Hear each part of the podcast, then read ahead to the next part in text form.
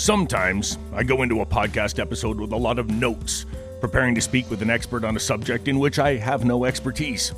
Today's episode is not one of those episodes. Welcome to Mindful.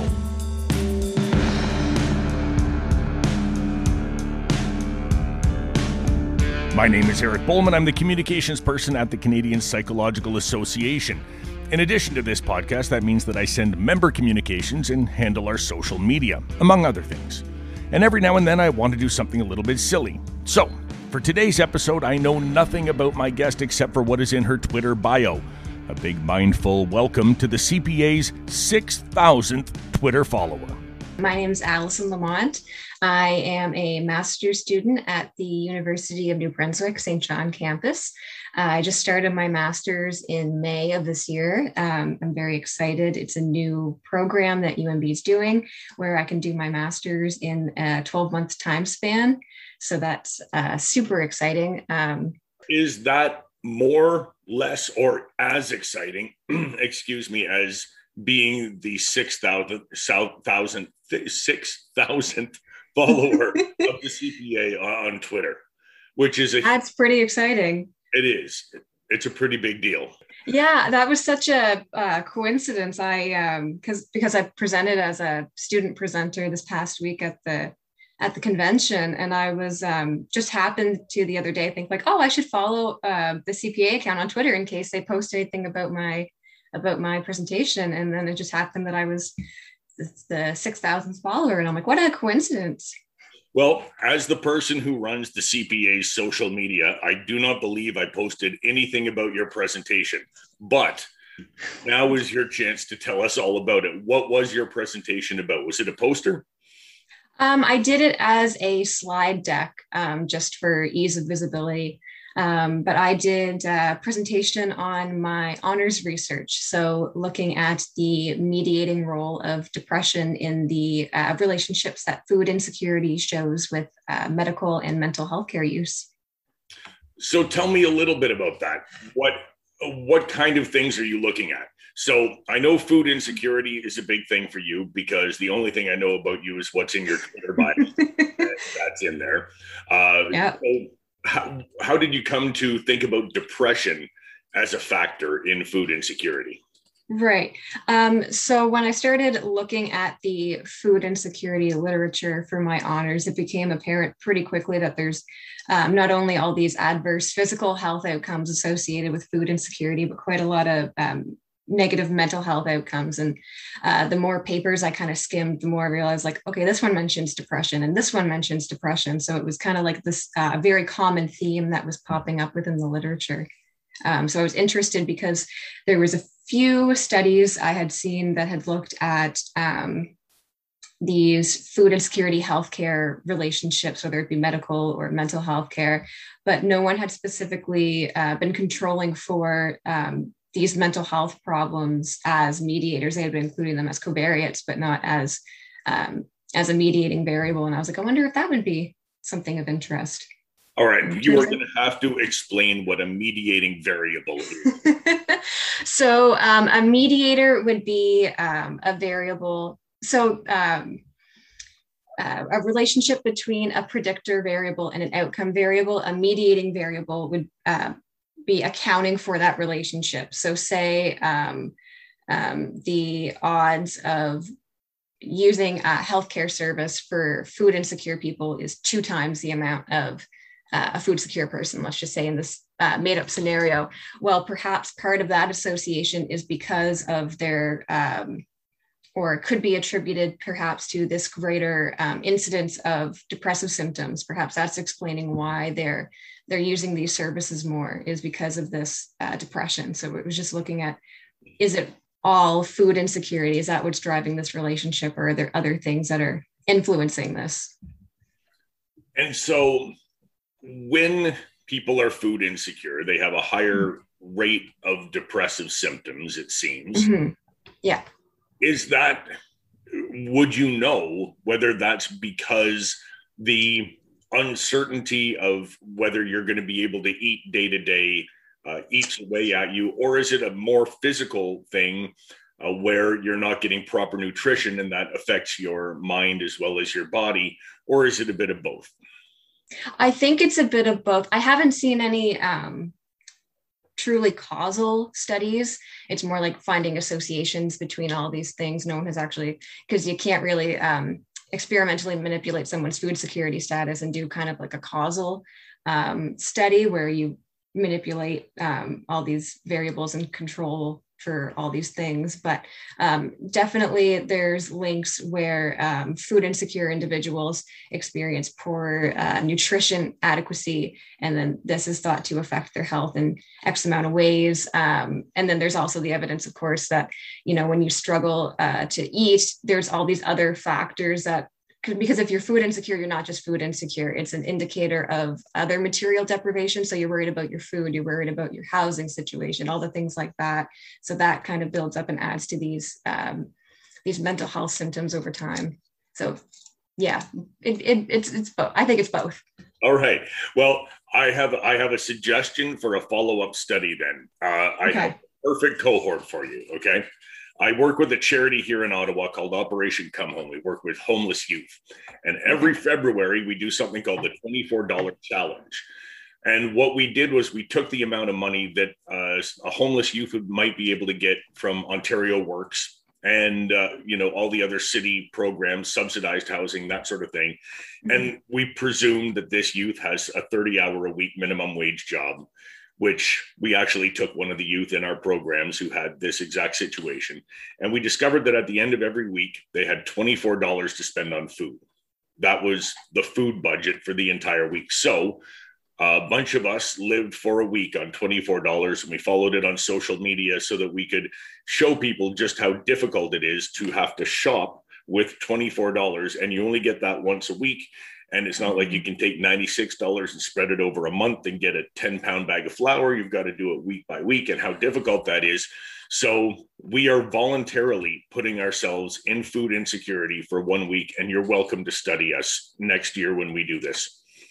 Definitely. That's super interesting. So, what got you interested in food insecurity in the first place? When I started my honors back in September, I actually had never even heard of food insecurity, didn't know what it was. Um, I was interested in, I knew I wanted to look at um, mental health care use, you know, what influences someone to access these services, what groups are more or less likely to use services. Um, just studying that in order to understand how to create interventions to target these groups. And I was talking to my uh, my supervisor, uh, Dr. Speed at uh, UNB, and he said, "I've seen some I've seen some work on food insecurity. Have you considered studying food insecurity?" And I was like, "I don't sure." And I looked into it um, that day, and I was just ever since then I've just been like we need to do something about this. Like this is it was crazy to me because there was all of this literature on it seems to be so well laid out in the literature um, especially in canada. There's a research group in toronto called proof and they have it all laid out on their website like how to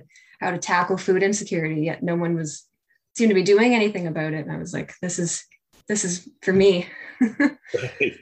Good. So down the line then what do you want to do about it I guess my hope is to bring awareness to it because every time I meet someone, and I talk to someone about it, they're like, I didn't even know that was a that was a thing. So I hope to just at least bring some some attention to it. Um, keep researching the the the food insecurity in Canada and um, hopefully find some some information that can be taken and adapted to um, into policy. Um, take it to you know the local MLA and hopefully higher and higher up. And um, I, I, know uh, PEI just announced a few weeks ago, or maybe it was a few months ago now, um, that they're they plan to eradicate food insecurity on the island by 20, I think it's 2033. So just getting enough information to kind of do that everywhere. Yeah. Do you know what their actual plans are? What the actual process is going to be to eradicate food insecurity in 13 years? Yeah, I haven't. Uh, I don't know too much about the specifics, but I know it's um, like a basic universal income. Uh, they're targeting that. There's something else about. I know they're doing the basic universal income, and I think it was increasing increasing wages in general as well. I think like increasing the minimum wage, obviously, which is the basic income, but it all boils down to it's it's money. Is what it boils down to. Right. Right. I mean, food insecurity is a result of poverty and yeah. is the root of so many of the problems that we have. I'm a big fan of the universal basic income idea. And, you know, mm. one I keep you know, I keep trying to do a podcast on it, right? So I reach out to psychologists all around Canada, but it ends up being so many people tackling so many different things that are in such different fields that to right. put it all together would be difficult because uh, obviously poverty affects so many people in everything so ways, right? Yeah. But what's the situation like in New Brunswick then? Not great. I'm thinking of so I use um, I used for my honors uh, data from the 2013-2014 Canadian Community Health Survey from Statistics Canada, and then for my master's I'll be using the uh, 2015-2016 uh, data files so there's kind of different estimates there depending looking at the years. And of course with the pandemic it's these statistics aren't as accurate anymore because we expect covid to have affected food security food access all these things. But i'm just thinking there was a recent survey done by the university of new brunswick. They just did um, the uh, students and they did a community survey. And i think it was something along the lines of like 300 out of 1200 students were food insecure whether that be moderate or severely. Try to do the math in my head. That's quite the number. Um, yeah, that's a third, fourth quarter. Yeah, quarter of all the students, right? Yeah, that's a lot of students. It, they do expect it to be higher in students than the general population too. But uh, the, I know the I know the national estimate as of 2018 was 12.7 percent of Canadians were expected to be some degree of food insecure. And that's before the pandemic. That's yeah. Now, uh, I mean, and I keep thinking too, and with everybody that I speak to who's going through this pandemic, uh, like the rest of us, and they all think that this is an opportunity to really do something big, right? Mm-hmm. All these crises are, are happening as a result of the one major crisis. And now is the time where we can convince governments to take some bold action, like you just said PEI is, for example, looking at mm-hmm. a UBI and looking at uh, ways to end food insecurity. And uh, a lot of cities around uh, Canada have taken to, upon themselves to end homelessness, and that's their big uh, plan, right? Which is two shades of the same thing in a lot of ways. Mm-hmm.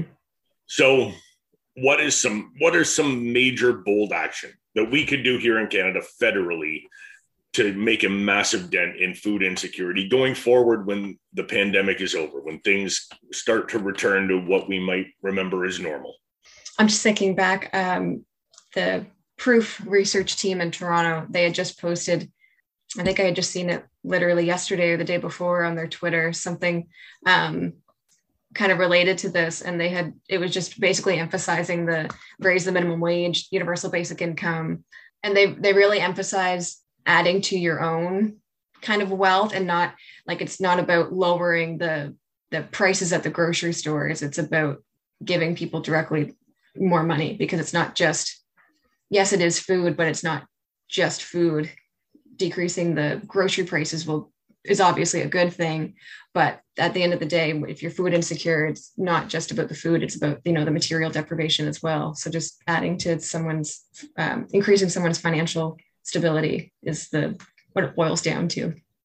And i have i have seen some people contend that doing something like that, right, increasing people's general purchasing power through mm-hmm. just plain giving them more money would also start to eradicate things like food deserts, mm-hmm. where there are no grocery stores in your neighborhood and you have to shop at the corner store and you have to you know spend a lot more money than somebody who lives right next to a giant walmart or superstore mm-hmm. like that right um, that if the people in those neighborhoods had more purchasing power, it would incentivize grocery chains to move in there and that food deserts would slowly disappear. You think that makes sense? Yeah, definitely. All right. So you said that you're following this group on Twitter. You're following us on Twitter. You're here because of Twitter. Tell me about your Twitter use. Is it entirely uh, professional? Is it for research purposes only? It uh, it is. I had started my Twitter page a couple years ago now as like a personal thing, and I never got into it. Um, I'm not super tech savvy. I'm not super present on social media. Um, and then um, my supervisor, uh, Dr. Speed, he uses it quite a lot. And I was like, I should, I should get on there, make some connections. And then like I kind of did it, not as I don't want to say as a joke, but I was like, I don't expect anything to really come from it. I'll just probably get some um, some more information on these groups I'm interested in. And then um, I ended up being the 6,000 uh, CPA follower. Uh, I got a follow back from CPA. That's pretty exciting. Um, I did get a follow back from Proof as well, the research team in Toronto, which was like, I think my heart stopped that day. Um, that was cool yeah I, I try to i try to be on it. I try to tweet my um, when i when i have a conference presentation or when anything super exciting academic related comes up. But i feel like i'm very bad at it. I feel like i need to learn how to be funnier in an academic way. I, I, think that's a that's an acquired skill. The only people i see who are both academic and funny are well into their 60s it, it's taken a long time to get there you know? But I, I, like that you described getting a follow back as an exciting thing. I, it reminds me of the time that Terry Crews retweeted one of my wife's tweets from her hair salon, and she uh, ran around telling everyone about it for days afterwards. That was. I don't blame her. That's so exciting. It was a very exciting moment. You know, you get those little moments on Twitter. I think I, I felt the same way when Matthew Modine once replied to me. That was my that's my big accomplishment. I think on Twitter. Uh, and I think too that a lot of people do use it for a lot of academic things, right? I'm noticing right now with our convention going on, there's a almost a bigger discussion about certain subjects going on on Twitter than there is in the very rooms uh, where the presentations are taking place. Mm-hmm. Uh, did you, when you did your presentation, was there a good discussion afterward, or was it one of those awkward things where everyone sort of waits and then someone ends ends the meeting? Yeah, it was kind of like um, uh, the uh, the moderator asked if there were any questions, and everyone was kind of quiet for a bit. And then I decided to break the ice, um, and I asked a question to one of my fellow presenters. It, was a I wouldn't say it was awkward, but it was definitely it was it was good. It was a quick Q and A. There wasn't a whole lot of whole lot of back and forth. And yeah, and then it's like you go on Twitter and it's all these discussions going on. So it's kind of interesting to see that. Yeah, it is. I, have been a moderator for uh, one poster presentation or a session every day through this whole convention. And mm-hmm. I find it amazing is sometimes it's 45 minutes of questions and answers and someone in the audience starts something and that sparks someone else and it just goes and goes until you have to actually cut it off because there's yeah. session starting, right? And then other times uh, I do feel as the moderator, I feel extremely awkward uh, with, you know, eight people highlighted on the screen waiting for questions that aren't coming and then how long do you wait before you finally go okay all right i guess we have to cut this off and then i always feel kind of bad about that so behind the scenes of the cpa convention although i have never been to one in person so i don't know how much different it is than presenting a poster and having to stand by it and wait and hope that someone walks by you for uh, you're like three hours there or something right yeah, I haven't done the in person either. Hope maybe next year. Hopefully, fingers crossed. Yes, it'll be a bit more normal. And that's it. I I have I've been with the CPA a little over a year, and so almost all of it has been from home. How is right. it for you? Have you done most of your school from home over the last year, or all of your school from home? Um, I'm I'm pretty fortunate. So I finished. Um, so my third, the end of my third year is uh, when the pandemic kind of began. So the rest of that semester was online. And then uh, in the fall, starting my fourth year, I only had one class that was online. Everything else was in person. I was very, very fortunate with that. Just where I was in the, I'm, I'm in New Brunswick, which is already doing well with the with the pandemic. And then on top of that, I was in a um, all my upper year courses. So the smaller class sizes were allowed to come back in person um, with social distancing, of course, and masks and everything. So I I had almost all my classes in the fall and actually in the winter too in person. So, um, I yeah, I was I, I, was very very fortunate with that. Um, I was very happy about it too. It was definitely strange still coming back, and you know you're kind of in this big lecture hall, but there's only ten people when you're all as far apart as you can be. Um, right, wearing a mask through the whole lecture. Yeah, and yelling down to the front of the room so that the professor can hear you. A little bit of fear. To, I don't want to say fear, but nervousness about the whole thing because you are in public and you're sitting there for so long and it's like just it's just strange being out and being out in public again for that duration. I'm so used to running in and out of places now. I was telling someone the other day that I've had to go into the office once since mm-hmm. the pandemic began, and I've had to go downtown two other times. So, three times in about 18 months, I've worn real, actual shoes. And that is all. you know, the rest of the time, I've been wearing shorts and Crocs. Even in the winter, I just slip on the Crocs to run into the grocery store and run out, and that's it. That's all I'm doing. Yeah, it must be quite different And I, I feel like I'm describing this to you as someone in Ontario, and you must think it's like an alien world because I know it's quite different there. It, it is quite different here, but uh, my dad and his girlfriend live in Nova Scotia. They, I think, are in a similar situation to New Brunswick, certainly weather wise. And I guess right now you guys are having a big fight at the border, Nova Scotia and New Brunswick, over COVID. But I did hear about that. I think they resolved it by the looks of it. Um, I think I think we're allowed back. I don't know what's going on. What was it you guys who were not allowed in, or is that how it was working? Yeah, I think I think it's because we opened up to other provinces, so we got the we got the boot from the bubble. But I think we're reinstated. It's all on Twitter, but I, as I mentioned, I'm not great at Twitter yet, so I'm not super up to date on everything. But I think we're back in. Yes, I spent enough time on Twitter that I remember hearing something about New Brunswick and Nova Scotia, and I honestly couldn't tell you much more about it than that myself. So good. Um, so take me back then, uh, before university. What was the path that got you to psychology, got you to the University of New Brunswick, and what made you think, yes, psychology, that's where I want to go? So in high school, I really wanted to go to med school. That was like um, that was my dream. And then um, I did the open house at UNB, and they they strongly suggest doing the uh, bachelor of science in biology psychology. It's not a double major, but it's just like you take so many biology courses, so many psychology courses, and they really recommend that for for med school. It makes you a very well-rounded candidate. So I I started at UNB in this program expecting to, I've never taken a psychology course before, nothing like that offered at my high school. I was just doing it for med school. And it, within the first, I think, month of university, I was like, wow, I should not go to med school. I am not good under pressure. I'm very uh, squeamish when it comes to any kind of like blood or anything like that.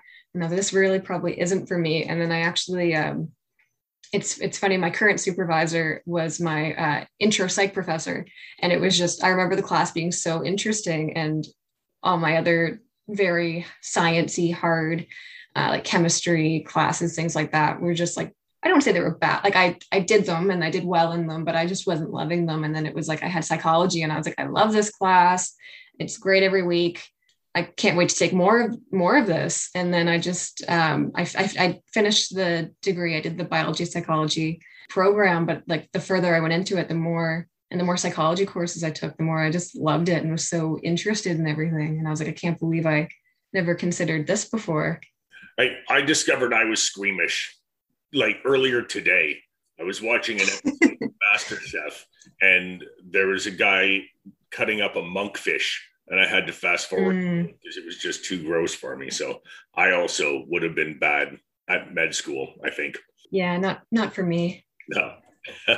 so are you from New Brunswick originally? I am. I am. I'm from uh, I'm from St. John.